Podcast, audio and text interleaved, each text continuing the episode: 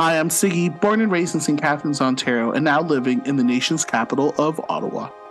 And I'm Jesse, born in Manila, Philippines, raised in Toronto, Canada, and schooled all over southwestern Ontario. You're listening to the Halo Halo podcast, a delicious mix of pop culture and the Filipino-Canadian life. Before we start our podcast, we'd like to acknowledge the lands we're podcasting on. I'm podcasting from the traditional lands of the Huron-Wendat, the Seneca, and most recently, the Mississaugas of the Credit River. And I'm podcasting from the traditional unceded territory of the Algonquin and Anishinaabeg people. Welcome to our Taste Test episode, where we sample something fresh from the pop culture buffet, and then we'll tell you what we think. On this episode of the Taste Test, Jesse samples Madonna's remix album and retrospective Finally Enough Love, 50 number ones. All right, Kuya. I'm excited for this. We're back in the vaults. Mm-hmm. You've got Madonna. This is your wheelhouse. Tell me, what did it taste like? First of all, I didn't realize we were going to have like a Madonna-centric week, but here we are. Well, you love it. You love it. I love it. Right? And so, as you described, Finally Enough Love is indeed a retrospective of her record-setting 50 number ones on Billboard Club's dance chart. Wow. Yeah, and what's amazing is that it's the most number ones of any artist on any single Billboard chart.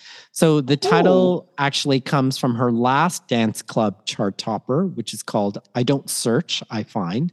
And all the remixes for the album were personally selected by Madonna. So when you ask the question of what did it taste like, I had to think about this. And then I realized, it tastes like Hendrick's Tom Collins. So not just a regular Tom Collins or a Tanqueray Tom Collins, but a Hendrick's Tom Collins. That's usually specific, yes. It's very specific because usually if you go out to the club and you just get regular Tom Collins and they make it with rail gin, it's usually a Bombay Sapphire or a Beefeater. Yeah, no.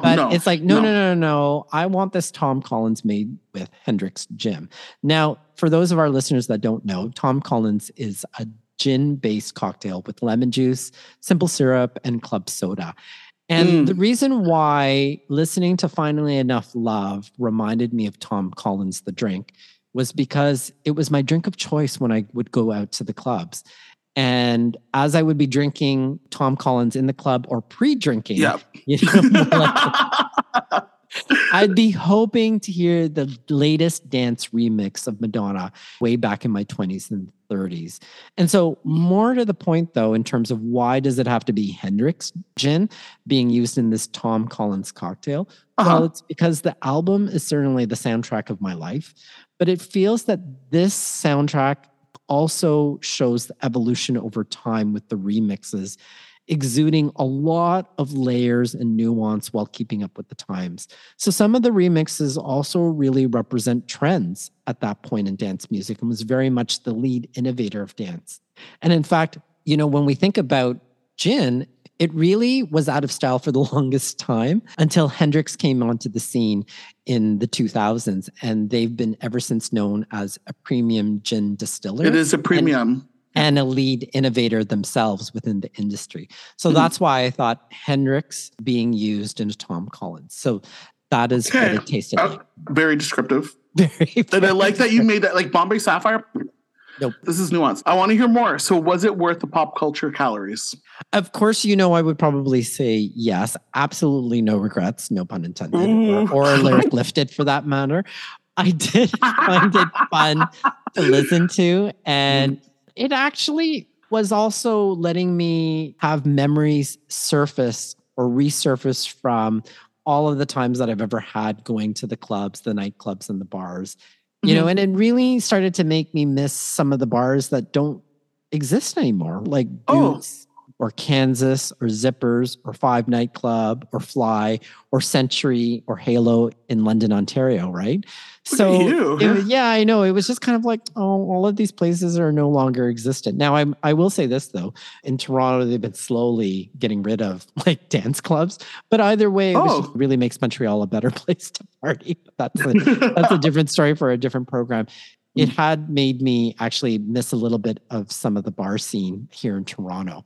So yes, it was worth it, but I also had to close my eyes at the same time because I wanted to kind of dance and groove, but I didn't have a place to go to immediately. What does it remind you of in the pop culture buffet?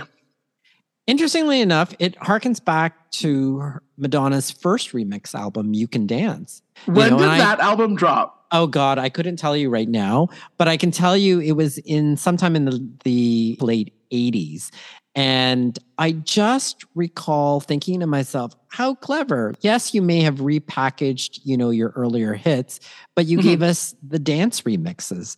And so it made me think that too. It was like, oh, this is a very expanded version of that first remix album that she's ever put out.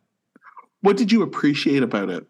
I think what I most appreciated about it was the choices she made with respect to which DJ remix she would use to represent the 12-inch that she dropped at the clubs. So it was fascinating to figure out, oh, Madonna must have thought that this particular remix very much represented this particular track in the clubs.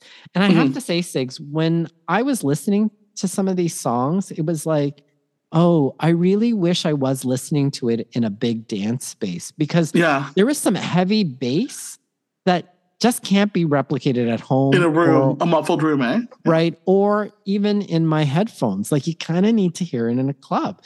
So it made me also realize too, in terms of what I appreciated, some of these songs were really built to be heard in a club, in a loud, booming nightclub. And I just thought to myself, oh, I just need to get in my little RAV4 and just play it really loud at some point because that would be the closest thing to kind of replicating the beat and the bass, and the layered textures that she was obviously tuning for that you just, again, can't get like just listening into a room or listening over headphones for that matter.